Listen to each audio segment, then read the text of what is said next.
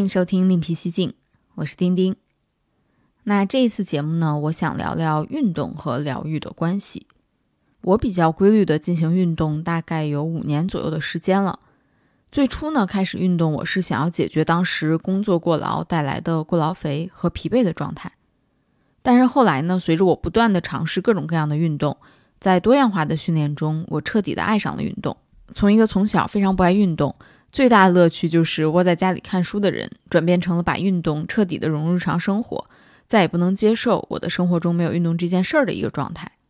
而且后来呢，在我开始比较系统的进行疗愈之后，运动呢更加是贯穿了我的疗愈过程的始终。那从我的个人体会来说，运动对疗愈真的非常非常重要。可以说，在创伤疗愈的整个过程里边，运动始终都是一个非常重要的支持体系。所以呢，这期我想聊一下运动的一些阶段跟疗愈的关联性，也想借我自身的经验来聊一下什么是有效的运动促进疗愈的方式，什么是无效的甚至带来伤病的一些运动的模式，以及坚持运动带给我怎么样一些切实的改变。然后呢，也会总结一下怎样选择适合自己的运动模式。最终呢，能够达到跟疗愈相辅相成的效果。那首先，我想先聊一下从一开始尝试规律的运动到现在，也就是大概五六年的时间里边，我大致经历了哪些阶段，以及这些阶段它跟疗愈的这个阶段相互之间的关联性。那最开始的阶段呢，算是我对运动的比较漫长的探索期。那个时候我还没有了解过太多运动方面的知识。那作为一个从小不爱运动的人，那个阶段我主要是觉得自己需要通过运动来保障自己的精力体力，从而呢能够更好的工作。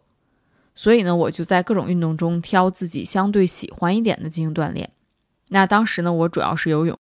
有一段时间呢，我是早上去游泳，因为那个时候我在艺术行业工作。然后呢，当时我工作的画廊它开门比较晚，我是上午十一点才上班。所以呢，早上就有充裕的时间可以出门去游泳馆游二十分钟左右，然后呢再回家收拾准备去上班。那当时呢，的确也通过游泳帮助我短暂的保持了一段时间精力很充沛的一个积极的状态，而且那个时候的睡眠也非常好。但是好景不长，一方面呢是我这段相对最放松的工作做的时间也是最短的，后来呢我就去到工作环境非常卷的一家国际画廊了。那我为了尽快的适应环境，有的时候甚至要早上提前半个小时开始工作，预处理一些事务，才能让当天的就是一整天的工作不至于过于慌乱。然后除了工作之外呢，我就几乎没有任何精力在进行运动。后来呢，是在这家国际画廊工作了一年之后，我又再次捡起来了游泳。这个是因为一年的高强度的工作的这种消耗，让我当时的身心都备受摧残。那从小到大一直都是一个瘦子的我，竟然那时候过劳肥了十斤，而且呢，当时特别是姨妈期的前一周到姨妈期这一周，整整两周的时间，我都会处于一种非常饥饿、完全控制不住饮食的状态下。所以呢，一个月的时间，我可能要暴食半个月，几乎就全是各种高热量的食物，比如说炸鸡啊、甜食啊、奶茶、汉堡啊这些换着来。那我还记得当时有一款我很喜欢吃的蛋黄酥，它是那种酥皮，然后裹着豆沙的馅料，然后里面会有一整颗的蛋黄，就特别的扎实。那一盒我记得叫外卖过来应该是有六个左右，然后我现在恍惚记得自己几乎一个傍晚就能消耗起码四个。那现在想来，其实那个时候可能不是饿，而是随着生理期我的压力值升高，加上那个阶段工作已经快把我耗没了。所以不得不通过暴食来给自己快速的补充一些超高的能量。所以后来呢，也是为了解决过劳肥这个问题，我就重新开始游泳。但是那个时候我还完全没有有氧运动啊、无氧运动这些概念，我也不了解，比如说燃脂心理曲线啊这些概念。那在我的认知里，从小游完泳就会特别的饿、特别的累。那游泳，我觉得肯定是可以减肥塑形的。但是呢，在我尝试了一段时间之后，我就发现游泳减肥的这个收效甚微。这个时期呢，我就觉得是不是应该进行一些更激烈、更多出汗的运动，才能更有效的燃脂呢？然后呢，我就发现了泰拳。我印象中大概是一八一九年的时候，上海真的那时候很流行泰拳，然后也新开了很多拳馆，很多健身房啊什么的也会增加拳击的课程。因为当时的风气就是特别流行女性开始尝试打拳，那我也开始在一家香港老板开的拳馆就开始练泰拳。那这个老板他很专业，在香港呢曾经拿过金腰带，对拳馆的经营也很用心。我还记得最初见到这个老板的时候，真的就被他能量感震惊到了。我当时就觉得我从来没有见过这么有精神的人。那首先他很帅，但是我想说他的帅是一种整体的气质。然后呢，身形是那种非常精干的状态，又不是力量训练那种超级壮的肌肉的状态。就整个人看起来有一种常年锻炼带来的充沛能量的感觉。那当时我的感受就是，可能他能量低的时候，基础水平也比一般人高，所以呢，这种运动带来能量基准线的升高，就让我对练泰拳有了很高的一个期待。那在后来的泰拳的练习过程中，我发现自己开始能够通过打拳释放掉一部分负面情绪了。这个对于当初在当年还没有开始去面对疗愈、情绪非常复杂压抑的我来说是很不容易的。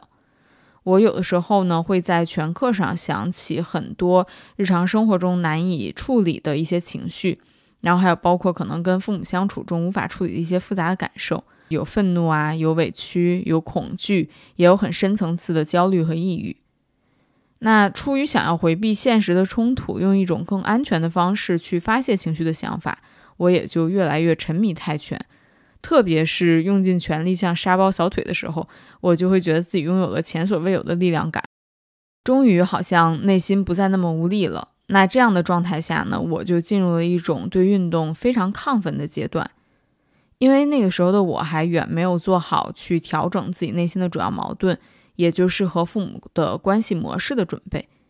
那运动呢就成了现阶段的一个比较低成本的解决自己内心无力感和情绪压抑的方式。那这种亢奋呢，它就开始让我觉得似乎不面对问题也能生活的很积极。那在这种模式下，我就进入了一个运动上瘾的阶段。那在运动上瘾的阶段，泰拳的训练的确它帮我提升了一定的体能。而且也逐渐的，就是我整个人开始瘦回来了。那这个时候，我就已经对对抗性运动带来的这种强烈的心理刺激欲罢不能了，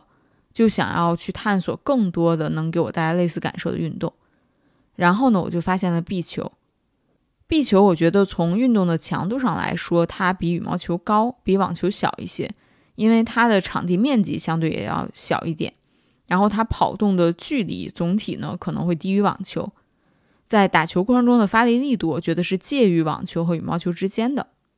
所以，如果打一个小时左右下来，对体能的消耗还是挺大的。而且呢，打球真的就会能让我进入到一种特别嗨的状态。特别是壁球的场地，它本身就是三面墙壁。小的时候呢，我看 TVB 剧里边的这些职场精英们，经常是工作压力太大，就会一个人去打壁球发泄，然后疯狂的对墙击球。我就感觉自己当时也有点 get 到这种感觉。所以呢，当时在每周可能练一到两次泰拳的基础上，周末呢，我还会约着朋友去打一次壁球，甚至有的时候周末一大早就先约到壁球馆，然后挥汗如雨一个小时，再安排当天其他的活动。那这个时期，我有的时候也会打羽毛球，然后游泳呢也会间歇性的进行。看起来运动形式比较丰富多样化，但是呢，当时最大的问题就是我其实那个时候是缺乏系统性的一个训练体系的。加上以前呢，我没有很强的运动基础，所以自身的肌肉力量是完全不足以支撑这么频繁的高强度的运动的。所以这个也是一个典型的通过消耗自己的身体去解决心理问题的模式。那在这个阶段，我的确看起来气色非常好，表面上精神状态也很不错，但是实际上是不堪一击的。这种高强度的对抗性运动，偶尔玩一两次，然后靠爆发力去支撑还是可以的。但是呢，如果我一周进行三到四次都是对抗性运动，那我的肌肉是持续处于疲劳状态，而且没有合理的训练体系的支撑和这种合理的一个休息，那我其实受伤风险已经在不断叠加了。所以后来呢，也正是在这个阶段，我的心理状态也产生了很大的波动。在有一次和我父母短途旅游的过程中，就爆发了激烈的冲突。然后呢，在当时面对我父亲对我的情绪爆发的时候，我表面镇静，但其实内心当时已经彻底崩溃了。我迅速的逃离了现场，回到上海。在那之后呢，我就觉得是生理的积累和心理的崩溃的双重作用，我的腿就肿了大概一周的时间，然后就爆发了膝盖的滑膜炎。这个阶段我至今想起来都觉得非常低迷，因为对于那个时候的我来说，运动是我在一片迷雾之中好不容易找到的看似有效的一个解决情绪的途径。那我现在连运动都没有了。那在这之后呢，我就只能是进入了康复的阶段。虽然说这并不是我最开始运动时候的初衷，但是呢，到了现在我再来复盘的时候，我觉得康复的学习和理念对于我的运动经历是一个很重要的转折点。那也是从这个阶段开始，我才进入到比较科学的运动体系之中。所以前期的运动历程真的很现实。科学的运动它是有一定的门槛的，在没有足够运动基础的时候，可能前期玩了很久都是不科学、不可持续的模式。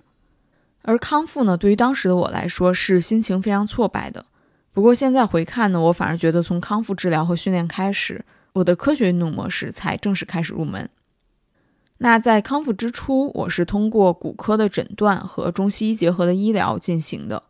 我至今都非常感恩，在那个阶段遇到了一位非常适合我、医术也非常好的医生。当时呢，我是在上海的一家三甲中医院治疗的，主要是吃氨糖修复软骨，加上每周一次的针灸治疗。那我的滑膜炎呢，从核磁的片子上看不是很严重，但是双膝都有一定的炎症，而且我的身体呢是属于特别敏感的，别人可能都没有感觉到的一些细微的状态变化。在我的身体上呢，就有可能会放大好几倍，所以我当时的感受上，膝盖还是很不舒服的。那治疗了一段时间之后，我就想要发掘更多的康复训练的资源，就筛选到了一家主打康复训练的健身工作室。也是从这个时候，我开始在健身房进行规律的力量训练。当然，最初的力量训练主要是依据我的康复需求进行设计的。在当时来说还是比较专业且可以满足我的康复需求的。教练他通过分析我的一些习惯性的错误发力方式、固有的力线来设计康复训练的计划，然后配合我的治疗进行力量的恢复和提升。那在这个健身工作室进行康复训练的过程，是我从一个运动小白逐渐入门的过程。我也打破了很多以前的偏见，比如说力量训练非常枯燥啊，然后或者是女生不适合练力量，会不会练出难看的肌肉等等。现在听起来其实真的是让我自己都有点哭笑不得的一些误区吧。而且呢，我以前一直觉得自己的身材呢比较偏瘦一些，然后从小又不爱运动，肯定不擅长力量训练。但是呢，在训练的过程中，我发现由于我的身体非常敏感，我的本体感很强。所以反而力量训练它很容易精准的调动肌肉，也是在这个过程里，我一方面感受到了运动的正反馈，一方面呢就开始理解了力量训练的意义。我意识到力量训练它是开展很多运动的基础，特别是针对对抗性的运动，有了足够的肌肉力量的支撑和保护，才能避免运动中关节的代偿和劳损。而且呢，肌力的提升、肌肉量的提升，才能从本质上让自己想进行的多样化的运动更可持续，也更能提升运动的表现。因为对抗性运动的爽感，它绝不仅是靠过度用力的这种爆发力去支撑的。所以呢，也是通过力量训练的入门，我就开始喜欢上了撸铁，并且呢，那个阶段有意识的就在我的运动规划之中搭配一些有氧。这个也算是我持续比较长的一段稳定运动的时期，除了当时有时候疫情可能会导致健身房关闭，那在康复的差不多之后，大部分的时间我都是坚持一周两到三练的一个状态。那在比较稳定的撸铁了大概一年多以后，我的运动节奏呢又随着疗愈有了新的变化，因为那个阶段我正式开始了积累多年的创伤的疗愈。所以，现实的生活中有非常多的议题需要我去梳理和面对，也面临着从未感受过的排山倒海的情绪的袭击。毕竟之前很多年都是处于一种压抑的状态，那一下子掀翻了整个生活系统之后，我就感受到了非常大的挑战。所以，在我刚进入正式疗愈的阶段，我是有比较长的一段时间，大概一年多，是几乎没怎么运动的，除了间歇性的游游泳、自己做做瑜伽。更多的精力呢，都还是放在现实问题的处理和情绪的消化上了。那在后来有了一定的心力之后，我又重新开始运动，但是模式呢又有了新的变化，进入了更加整合性的运动的阶段。我当时并没有直接恢复撸铁，这个是因为一年多的疗愈消耗了我非常多的体力值，还有就是情绪和肌筋膜之间呢也会有一些相互的影响，所以有一段时间呢我又面临腰部的筋膜炎的折磨。不过在这个阶段我已经就有了一定的康复训练的基础了，所以呢我当时重新找了一个健身房和康复的教练，就开始了系统的训练。所以也是从这个阶段开始，我更加的把运动和自己的疗愈相结合，开始探索能为疗愈服务的一些运动模式。那关于疗愈与各种运动的结合，对于我来说是有一些切身体会的，而且也愈发让我意识到，运动对创伤疗愈来说真的不可或缺。具体的各种运动的选择呢，我会放在后面详细的再聊一下。在这之前呢，我想再梳理一下，经历了以上的这些阶段之后。特别是前期从不运动到规律运动的过程里边，运动它真正带给我的改变是怎么样？那虽然运动的过程里我走了很多的弯路，也受到过伤病的困扰，但是呢，运动它的确带给我很多真实且积极的改变。首先呢，在坚持运动的过程里边，我重新理解了自律的意义。在没有运动之前，我对自律的理解是很痛苦的。是需要拿出极强的意志力逼迫自己坚持的，因为在当时的认知里，需要自律去做的事情，它本身就不是非常轻松愉快的。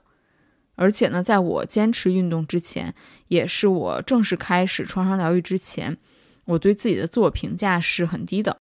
无论之前在学业上获得过什么成绩，工作中取得了什么进展，我始终觉得自己需要追求上进，来不断的变好。而这条上进之路呢，它注定应该是痛苦的，充满艰难险阻的。所以呢，我需要让自己保持在一种警觉的难受的状态下，才能够去完成一些难且正确的事情。而自律呢，它正是鞭策我保持这种状态的一个核心的方式。那从现实的角度来说，最开始运动的时候，的确是需要训练一定的自律的习惯的。我觉得给自己降低参与运动的成本和拿出一定的意志力是缺一不可的。很多时候，对于运动小白或者还没有完全建立起运动习惯的人来说，经常会存在出门运动的动力不足的情况。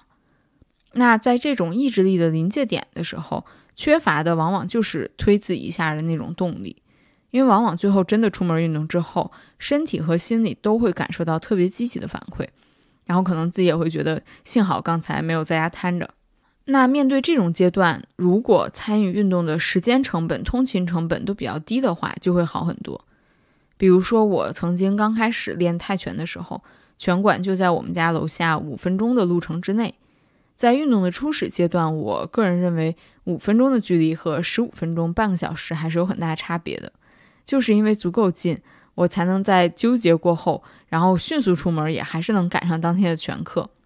那每次全课之后呢，我的身体又接收到强烈的被激活的信号，逐步的这个正反馈的循环，它就越来越稳固了。那到了后来多样化运动的阶段，随着我越来越进入运动的状态，扩充了很多训练的选择，运动几乎融入了我的日常生活 routine 之后，我就发现自律这个概念对于我来说变成了一个伪概念，我已经不需要痛苦的坚持运动了，运动转化成了我生活的一部分。那最开始可能只能承受五分钟路程的一个运动通勤，后来呢就逐渐变成周末一早我可能会花一个小时左右的路程去健身房训练，哪怕是北京的冬天也一样可以无痛出门，还觉得非常期待。所以呢，到了这个阶段，我就已经脱离了刻意自律的一个状态，而且最重要的是，我发现这种状态它也很大的改变了我处理其他事情的拖延的习惯。从抗拒运动到快乐运动的过程，它重塑了我做事情的一个认知。那我意识到，做正确的事儿并不一定等于痛苦。之前的那种痛苦一定伴随着正确的上进式思维，是一种创伤伪装下的扭曲认知，是在我真正面对自己痛苦之前，深层次的创伤一直弥漫到生活的各个层面所造成的。然而，在非创伤主导的世界里，正确的事情也完全可以是快乐的。这个认知的转变对于我的影响是很深远的。我开始意识到，很多事情其实不需要刻意的去强调自律，只要确保这件事儿是自己当下真正内心想做的，确保看清了自己内心的真实想法和意愿，再去做事儿，自然就有了动力的支点，也就不需要所谓的自律坚持了，更多的是靠自驱力去推进和探索。那运动帮助我逐渐的觉察，更加接近真实自我。在找到了运动的乐趣，把运动融入生活之后，我也就已经很久想不起来自律这件事儿了。那除了无痛自律之外，坚持运动呢，它还强化了我的行动力，因为每次的运动都是一次小小的行动。无论是水中的二十分钟不间断的游泳，还是一个小时的拳课或者力量训练，运动它都要求我的身体和心理都全情投入。在这个过程里，我切实的体会到了行动的益处，因为持续的运动能够非常有效的提升自身的精神状态和能量水平。当然，这里依然提倡的是适量的运动，不然就很容易进入到我前面提到的过度运动，有时候反而会上瘾，进入过度亢奋的状态中，还会大大的增加伤病的风险。那在适度合理的运动的前提下，我们身体的内循环会变得活跃。气血水平会提升，精力状态会变好，整个人的能量呢会进入到一个很正向的循环。这个呢就又会反过来促进我们进一步去保持运动的频率。那在这个阶段，我很典型的一个感受是去高海拔地区旅行的一个身体状态的变化。之前呢，我在二十出头的时候去玉龙雪山和香格里拉的经历，给我留下很大的心理阴影，因为当时我完全没有运动的习惯。整个人的身体素质还是比较薄弱的。那到了高原之后，我的身体适应力很差。其实香格里拉的海拔在三千多米，并没有很高，但是我当时已经开始发烧感冒，嘴唇都是青紫的。那这一次的经历呢，就也导致我之后就很恐惧再去高海拔地区旅行。但是后来呢，到了我坚持运动之后再去高原，我已经过了三十岁了，反而呢适应的非常好。当时我是在青海湖，也差不多是三千多米的海拔，基本上只有在当地爬山的时候有一些头痛的症状，其余的时间状态都很平稳。然后还在青海湖跟队友们骑行了十一公里，也没有很大的心肺压力。那从我个人的体验来说，我不是很认同身体弱的人耗氧量小，所以去高原更容易没有高原反应这个理论。我觉得自身的耗氧量它是只是一方面吧。更主要的还是身体的适应力是否在日常的生活和运动的训练中保持了一个比较灵活、有弹性的状态，这个是在高海拔地区适应的关键。那人只要处于气血充足、循环良好的状态下，即便是经历高原反应，身体呢也有可能比较快的进行自我调整。起码来说呢，对于身体痛苦的这种耐受和调整，有运动基础的人，他一定是强过没有运动基础的人的。所以，坚持运动的经历呢，就让我在现实生活中切实的体验到了自身的变化，从生理和能量的角度感受到了自己在不断变强，也就更加促进了我之后每一次运动的行动力。那另一方面呢，这种身体力行的运动实践，它也有效的帮我释放了一部分情绪，提升了内在的自我信任感。这一点呢，我想举一个艺术治疗的例子来类比一下。那在艺术治疗中呢，有一个理论跟运动的作用，我认为很类似。艺术治疗它会通过绘画呀、音乐或者舞动等等类型的这些艺术实践，给我们的感受和情绪搭建一个 transformation space，也就是替代性的空间，相当于现实生活中无法处理的创伤和情绪，可以在这个由绘画呀、音乐、舞动等等艺术形式提供的空间中得到释放、疏解和处理。我觉得这个模式呢，它和运动是非常类似的。各种类型的运动都要求我们高度的集中注意力。对于遭遇创伤困扰的人来说，在专注运动的时候，一方面我们可以脱离日常状态下过度裹入创伤造成的负面情绪的漩涡；另外一方面呢，我们又可以把一部分日常生活中无处释放的情绪，通过运动和力量的刺激释放出去。那跟艺术创作一样。运动的过程也可以被视作一种艺术，在这个 ongoing 的行动过程里边，我们可以完全自主的去整合肌肉的发力、跑动的速度和内心纷扰的思绪，给自己创造出一个安全的身心空间。当然，类比艺术治疗理论听起来，运动似乎真的有非常强效的疗愈效果。但是呢，我想补充一点，创伤疗愈是非常复杂又非常整体的过程，任何单一的疗法。都有可能不足以整合处理深层次的问题。对艺术治疗也是一样，替代性的空间它一定是有效的，但是它并不万能。所以这个也是为什么我在疗愈开始之后，不断的尝试搭配组合各种类型的运动，在深度疗愈的阶段，甚至每周都要根据自己的情绪状态去调整运动内容的原因。整体疗愈的过程里边，我们还是需要客观的看待每一种工具的有限性，然后根据自己的状态去动态的、主动的调整。只要持续性的身体力行的去实践，就有可能积累到量变引起质变的一个阶段。那以上呢，就是运动曾经给我带来非常真实且积极的改变。那接下来我就想结合后来我的疗愈过程，来详细的聊一下针对疗愈的各种不同类型的运动选择以及它们的利弊。首先呢，我大致划分了几类，包括对抗性运动、力量训练、向内训练、有氧训练，还有一些更加聚焦在疗愈方向的运动模式。那首先是对抗性运动，在这一类运动里边呢，我主要尝试的就是泰拳、壁球、羽毛球。那泰拳呢，我始终觉得是非常能产生能量的一种力量和动态相结合的运动，从生理和心理的角度都会让人觉得酣畅淋漓。一般初期的泰拳训练，它会以基础的泰拳动作和体能训练为主。那在分解动作都能做得比较到位之后，会再加入和教练的实战，去强化出拳呀、组合拳、扫腿等等动作的练习。然后再继续升级的话，就是高阶的实战课了。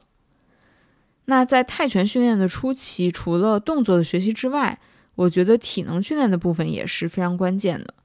这个也是我在运动之初觉得比较受益的部分，因为能保证自己在对抗性运动中能有一个稳定的运动表现，它的前提是稳定的体能状态，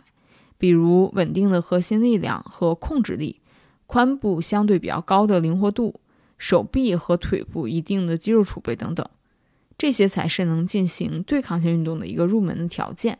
那我当时的初阶拳课一般是。四十分钟左右的动作练习，加上二十分钟左右的体能训练。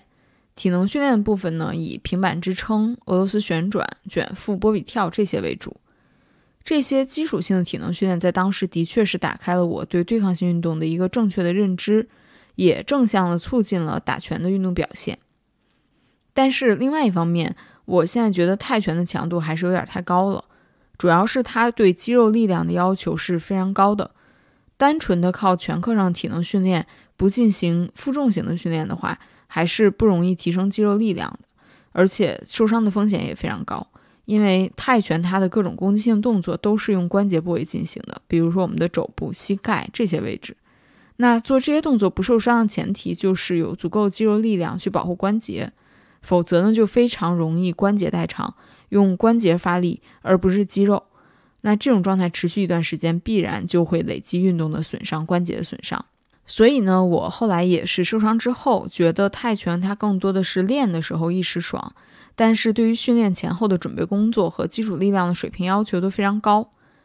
当然，这个也是看个人的先天身体条件。我的身体状态呢，本身就不是那种先天肌肉含量特别高的，一直都还有增肌的一个需求。所以呢，后来我就更多的专注力量训练，而不是泰拳了。不过，对于疗愈的伙伴们来说，某些阶段如果需要一些酣畅淋漓的运动，帮助自己释放一部分情绪，也给自己增强身心能量，那泰拳还是很不错的选择。而且呢，运动的过程真的非常有意思。如果日常有力量训练的基础，那我觉得大家尝试一下泰拳，跟力量训练的节奏相互搭配起来是没有太大问题的。那除此之外，壁球和羽毛球也都是我非常推荐，我个人觉得也都比较有意思的对抗性运动的选择。壁球的话，它就比较看场地，相对来说，壁球馆本身就不是太普及。之前呢，我在上海的时候是去虹口体育馆的壁球馆，当时预约很方便，价格也很合理。现在呢，甚至在北京我都很难找到合适的壁球馆了，所以也几乎就不怎么玩了。不过，如果有机会的话呢，也是很推荐疗愈中的伙伴们可以试试壁球，因为它也是属于能量非常爆炸的运动。其实一开始我打壁球的时候都没有专门学过动作规则啊这些东西，当时呢纯粹是因为我们去体育馆想打羽毛球，然后没有场地，所以就退而求其次租了一个小时的壁球场地。然后就发现这个运动它很释放自己。如果是自己一个人乱打的话，最主要就是靠把球击到墙面，然后再弹回来，再击球这样的模式。那练一练，掌握了壁球大概力度之后，连续击球就会特别的爽。我个人觉得，的确算是解压的一个好选择。而且呢，壁球的跑动距离它其实是比较远的，为了保持连续击球，跑动的幅度往往非常大，所以呢，一场下来，我们的上肢、下肢都会活动到。我曾经也上过一节基础的壁球课，学了一些基本的规则和规范动作。大家如果想尝试壁球的话，特别是腿部的角度和动作，我觉得还是有必要了解一下的，也是为了安全的运动，保护自己的关节不要受伤，肌肉不要拉伤。另外呢，就是壁球可能算是球类运动中比较灵活的，自己一个人也可以打，两个人组队打也非常有意思。这一点是很便于按照自己的情况来灵活选择的。那最后就是羽毛球，羽毛球相信大家都非常熟悉了，我也就不赘述了。羽毛球的话呢，我觉得最有意思的还是两两组队双打的模式，是最有互动性又能考验配合度的。然后呢，羽毛球它的力度可能不像壁球那么高，但是消耗也不低。如果说有固定的搭子，也非常好入门，对处在各种阶段的这种训练者都很友好。唯一就是建议大家，如果打球比较频繁，每场的时间也相对比较长的话呢，最好是可以根据自己的情况带一下护具。比如护膝呀、护踝呀、护腕这些，具体的可能看自己哪些部位相对比较薄弱，力量不是太强。那有护具保护的话，还是能对力量产生一定的支撑，然后呢，对关节有稳定的作用。对抗性运动呢，动起来的时候确实是非常的酣畅，同时呢，在探索的过程中，配合自身疗愈节奏的过程中，安全的运动也是更可持续的运动。所以这方面呢，我觉得也是值得我们花精力去规划和考虑的。那接下来我们就进入力量训练。力量训练我大致分成自重和撸铁两类，训练的模式、工具会有所不同，但是总体的目标都是围绕增肌减脂、强化肌肉力量和线条、提升整体的运动表现为目的的。力量训练，我认为真的是各类运动的一个基础。也是作为坚持运动的人，我想要一直持续性的去训练和提升的一个维度。如果大家比较关注健身的领域，也一定有了解到力量训练的各种好处，比如说提升骨密度啊，有效减脂，提升自己的肌肉含量等等。那我从疗愈的角度，还想再聊一下我身体感受中力量训练的优势。我觉得相对于减脂增肌这些功能性的效果来说，力量训练它带给我的最大的激励是对自己身体精准的控制能力。随着力量训练的深入，我从小白阶段对身体肌群都知之甚少的状态，一点一点积累健身的知识，也开始了解到训练中的重点肌群，学习如何调动某一组肌群的发力，体会并且控制肌肉向心离心的发力感。那找到精准发力感的过程呢，就给我的内心带来了很深的力量感。一方面，力量训练让我对自己的身体和身体的反馈机制有了更多的了解，在很多不同的阶段，力量训练都能帮助我不断的确认自己的力量感、存在感。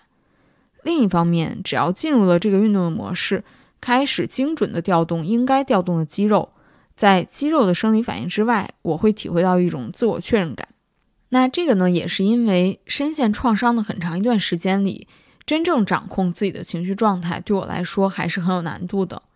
但是力量训练中的这种自我掌控，它就像是一种生理角度的反向加强。这种力量感的习得，又会在某些时候作用于我的情绪层面，起到一个调节的作用。所以呢，坚持运动的这几年里，力量训练对我而言，始终都是不可舍弃的一部分。即便说中间有过伤病的阶段。但是呢，我的运动目标始终都是康复之后继续进行力量训练的。那聊完了对抗性运动还有力量训练的部分，接下来呢，我们就转到相对柔性一点的运动模式中。在我集中疗愈的阶段，瑜伽和小肌群深层肌的训练，它是占比较主导的位置的。去年年末开始，我的教练又给我加入了一些普拉提的动作，去跟我的训练相结合。那这几种训练呢？我觉得都是一种向内训练的模式，不太需要爆发力，更强化肌肉和筋膜的韧性。相对于力量训练强调表层肌、主动肌，向内训练呢更注重深层肌的调动、平衡能力的提升、全身性的稳定性的构建。那也是基于这种模式，我觉得向内训练的过程的确是更加注重关照内在的状态。如果说力量训练的动脑模式在于精准的调动肌群，向内训练的这几种运动，它的动脑模式，我觉得更倾向于调整内在状态的平衡性。越做向内的探索，内在状态的清理，向内训练过程中对自己状态的觉察就越敏锐，越能帮助我们更好的连接身心。而且呢，我在之前自我照料节目中也分享过，阴瑜伽在疗愈的过程中对我的帮助非常大。经常可以帮我进入一种类似冥想的半睡眠的状态，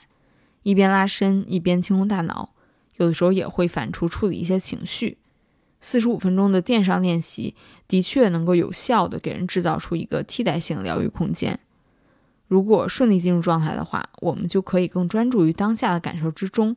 把创伤和情绪的困扰、经常停滞在过去和未来思维模式都暂时清理出去，只关注现在的自己。当下时间和空间，那向内训练的这种身心连接能力真的很强，我也非常推荐疗愈中的伙伴们可以多多尝试。相对来说，在合理的指导下进行的话，它的安全性都比较高。而且呢，相较于发泄情绪，向内训练可以引领我们更加的关注情绪、掌控情绪。这些训练的自我关怀的属性也是非常强的。那接下来再简单的来说一下有氧运动。有氧是力量训练的重要补充，因为大多数的力量训练它对心肺功能的提升是有限的。如果我们想要锻炼心肺，必须通过有氧来提升。而且呢，心肺的强健，我觉得的确对于疗愈和复原也有重要的意义。在疗愈的过程中，我们需要处理激烈的情绪，往往这个时候也会面临一些明显的躯体化的反应，比如说胸闷、心慌、心悸等等。当然，这些躯体化的反应实际上主要都是一种神经性的反应。如果没有器质性的病变的话，一般都会归于神经系统的紊乱引起的。那这种情况下，良好的心肺功能可能不能帮助我们完全避免躯体化的反应，但是呢，它一定可以帮我们相对比较快的从一次次的躯体反应中复原。比如说，我的心肺功能一直就不算太强。那我一直都觉得大部分的有氧运动实在是太枯燥了，没有其他的运动那么的有趣味性。所以呢，我有规划的进行有氧的动力一直都比较低，所以相应的心肺的功能也一直都偏弱。那在我深度疗愈的阶段，是经历了非常频繁的躯体反应的，而且我的躯体反应最主要就是集中在心肺系统，以心悸、胸闷为主。这个也说明，当我体内储存的情绪开始释放的时候。它必然会选择一个相对比较薄弱的环节来释放，那对我来说就是通过心肺。包括我去年还经历了比较漫长的新冠的一个后遗症，那我的症状也是主要走的心肺系统，跟躯体化的状态是叠加的，所以很多时候我也分不清到底是躯体化造成的还是后遗症没有恢复好。但是实际上，只要是神经性的，这个发作的模式都是跟情绪强相关的。那这个过程真的非常的不愉悦，因为人一旦心慌、心悸、胸闷，它就会直接影响到情绪。即便我再怎么样用意志力去强撑和调节自己，但是回想起来，这种持续躯体化的生活状态，始终都是蒙着一片灰色、特别苦涩的感觉。那后来呢？伴随着我深度疗愈阶段的过去，我也开始找到适合的方式去治疗后遗症。之后，我发现虽然有的时候心悸、胸闷，但是反而呢，我运动之后会有所缓解。这个阶段呢，医生也建议我随着身体的恢复，可以做一些有氧运动。所以呢，我又重新开始比较正经的去坚持划船了。其实有氧呢是有非常多种的选择啦，包括游泳啊、划船、椭圆仪、跑步、爬山、徒步，这些都是可以的。具体的还是按照自己的喜好来选择，会更容易长久的坚持。划船呢，我觉得是各种枯燥有氧里相对没有那么枯燥的了。而且划船的运动效率很高，属于全身都能调动到，所以我后来形成的模式就是一边听音乐一边划船。对于我来说，还是能很有动力去坚持的。那其余的这些有氧里边，跑步和爬山、徒步对于力量、关节的要求还是比较高的，相对来说对膝盖的损耗是有的。而且跑步其实真的技术的要求很高，受伤的风险也很高。如果伙伴们比较喜欢跑步，想要长期坚持跑步的话，建议还是可以多多关注和学习一下跑步技术方面的东西。那最后一个模式，我划分了一个疗愈型运动的类别，包括创伤知行瑜伽、TRE、疗愈戏剧、呼吸训练或者呼吸疗法、身体扫描冥想、八段锦这些运动。我觉得也是大家可以按照自己的喜好和需要来进行选择。那我接下来逐个的简要介绍一下。首先呢是创伤之行瑜伽，大家可以在 B 站呀、YouTube 上边搜索相关的视频，筛选一下比较适合自己现在阶段的一个难度，然后尝试一下跟练，看看和普通的瑜伽有什么不同。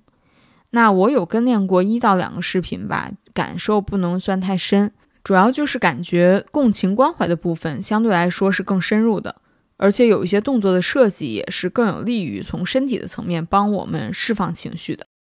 接下来是 TIE，TIE 我觉得对于我的某些疗愈的时刻来说是很受益的。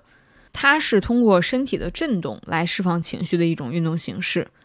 我觉得释放的效果的确很不错。它完全在身体层面处理，但是的确能处理到一些平时无论是在自我梳理的过程里。或者是咨询的过程中都很难被触及的某些情绪的部分，因为这些情绪它可能会更偏身体性，所以呢才会在 TRE 练习中随着身体的震动自然的释放出来。我之前呢是有跟着线上的课程进行练习，后来熟悉了抖动的动作要领之后，就随时可以自己进行了。现在呢，我之前的课程似乎很久都没有开放了，我就不给大家推荐了。建议大家如果需要的话呢，可以直接 B 站搜索。有一些国外的汉化视频可以参考，它的动作都很简单易学，基本上学会了之后就按自己的情况随时运用就好了。然后呢是疗愈戏剧，疗愈戏剧似乎放在运动的类别里边有点勉强，但是以我个人的参与经验来看，有些疗愈戏剧的运动量还是挺大的。我之前参与的是人数比较多的一次戏剧的工作坊，大概可能是二三十人左右。然后当时是通过一些小游戏的设计来带动大家的参入，不过呢，我觉得这个模式对我的疗效有限吧，也可能是因为我那次参与的人数比较多，所以说体验感并不是很深入，然后我感觉也很难真正的放开自己，所以后来就没有再去尝试了。不过我觉得如果大家对这种形式有兴趣，还是可以筛选参与一下试试看。每个人适配的疗愈工具都不完全一样。核心还是我们可以拓展一下运动的边界，为自己的疗愈所用。最后呢是呼吸训练、身体扫描和八段锦这三个，我觉得比较近似，所以就放在一起简单的聊一下。总体来说呢，这几种的强度都不高，它都强调调动身体内部的气血，或者是通过呼吸系统的调整来作用于我们的身心状态、神经状态还有情绪状态。那呼吸训练，大家可以搜一搜三百六十度呼吸法。这个呼吸方式它更注重打开我们的横膈膜，也就是调整膈肌。膈肌持续性的紧张是现代人非常常见的一种状态，长期持续下来也很容易造成胸闷气短啊，颈部的肌肉在呼吸时候的代偿，以及肩颈部位的持续性紧张劳损等等。那呼吸练习也是我去年在新冠后遗症期间持续性的进行练习的。我觉得对于调节情绪啊、心率啊、神经系统都还是有很明显效果的。身体扫描练习呢，我主要是通过瑜伽引导这一部分，在之前自我照料二点零节目中有提到，大家有需要的话去收 notes 四取就好了。八段锦呢，也是我在新冠康复期间经常练习的，我练下来感觉是特别适合冬季的一种低强度的运动。那如果家里边能够有阳光直射的话，我觉得在阳光下打八段锦是非常舒服的，它也会比较调动气血、补充能量。不过八段锦需要注意的就是，最好还是先详细的学习一下动作要领，然后再来跟练，不然的话呢，可能做不到位，也没有这个相应的一个效果。八段锦的分解的讲解，网上还是有挺多的，我是参考的曲黎敏讲八段锦来了解的。大家按需去进行一些搜索和选择就 OK。那以上就是各种运动模式的一个总结，以及根据我的经历对这些运动对应的疗愈效果的一个梳理。那虽然说运动的确对疗愈有着重要的作用，能够帮助我们在疗愈的过程中调节情绪、缓解躯体化、建立起一定的自身力量感。但是呢，另外一面就是在我们的情绪没有得到合理处理的时候，运动它也有可能会被迫成为情绪的发泄口。过量的成瘾性运动一样会伤害到我们的生理和心理状态。那根据自己的疗愈节奏，更好的去利用好运动的机会，我觉得是更加理性健康的。而且从我自身的体会来说，尝试运动跟我们学习任何一种新知识、新学科是一样的。有的时候比较专注于某一个运动的阶段，也有可能会运动偏科。比如说，我去年一整年都是几乎没有进行力量训练的。结合我的疗愈节奏，我一直都是以深层肌小肌群的训练为主，然后配合一些自重的训练。但是呢，当时的核心还是康复为主，增强脊柱啊、髋部、肩颈的灵活度为主。那在去年年底，我感觉康复的差不多了的时候，我试探性的进行了一次力量的训练。那一次训练真的一下子让我开始有点找回过去训练时候的那种有力、有控制感的愉悦的状态。所以在那之后呢，我就又调整了我的训练计划，变成了一周一次深层肌的训练，继续去巩固，然后一次力量训练，强化上肢或者下肢，再有一次时间比较长一点的划船进行有氧。那在那之后呢，我也在思考，跟疗愈的工具一样，任何一种运动它都不足以达到全部的健身需求。虽然说很长一段时间以来，基于我自己身体恢复的需求，我也非常认同深层肌训练的必要性。而且呢，通过训练，我的确发现我身体的整体的稳定性和控制力都有了很大的提升。那这个时候再回过头来练习一些以前做不标准的一些力量训练动作呢，就会更轻松的控制好。但是呢，我也意识到我在负重训练方面还远远没有达到一个很好的水平。对深层肌的训练，它并不代表表层肌大肌群的训练就可以放弃了。这个就有点像是，如果我在某一门课程上拿到了一百分。那之后，的确，我可以更多的把关注力放在其他的课程上。我也可以说，我不再追求在这个方向上拿一百分了。但是如果我在这门课上还没有水平很卓越，那这种时候直接放弃这个方向上的能力提升，这个放弃就感觉有点儿经不起推敲。这个也是我最近的一个思考，感觉很多事情上都是同理。有了一定的积累之后，再去做选择或者放弃。会更加的审慎理性，我觉得跟没有积累和经历就直接做选择的感觉还是非常不一样的。所以呢，最近这种训练体系的更新也给我带来了很大帮助，我身体又开始能一点一点儿去耐受负重的训练，而且呢，力量训练它又进一步的帮助我释放掉了很多原本储存着的肌张力。那在新冠之后，我的身体是持续了很长一段时间肌张力非常高的状态。之前呢，我一直是用深层肌的训练来调整肌张力，也的确是帮助我缓缓解了很多。但是呢，到了某一个阶段，它就有点停滞不前了。很长一段时间，我的身体还是会特别容易就会紧张起来，好像就是有一部分的肌张力一直都释放不掉。那随着力量训练的恢复，这个问题一下子就被解决掉了。我整体的肌筋膜状态比之前放松了很多很多。那这种不断尝试的过程，真的是未知和收获并存。只要一直在尝试，就会有一些新的转机出现。而且最重要的是，我感觉又更多的能找到那种为了快乐而运动的感受了。总之，在疗愈的过程中，运动也是一种我们自主选择的疗愈的工具。找到适合自己节奏的运动模式，在运动中不断的觉察自己的身心。我觉得真的是一种非常有力量且有关怀的疗愈选择，希望大家也都能在疗愈的过程中不断觉察，用运动给自己增添疗愈的能量感。那本期节目就到这里了，祝大家新年快乐，新的一年享受运动，快乐运动。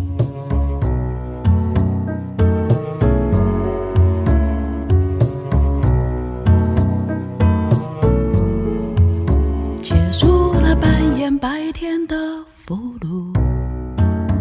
拥抱黑夜，挑起了毒，舞动没人偷窥的影子，自由在黑暗中多么清楚。黑暗有一种疗伤的温度，会让灵魂蒸发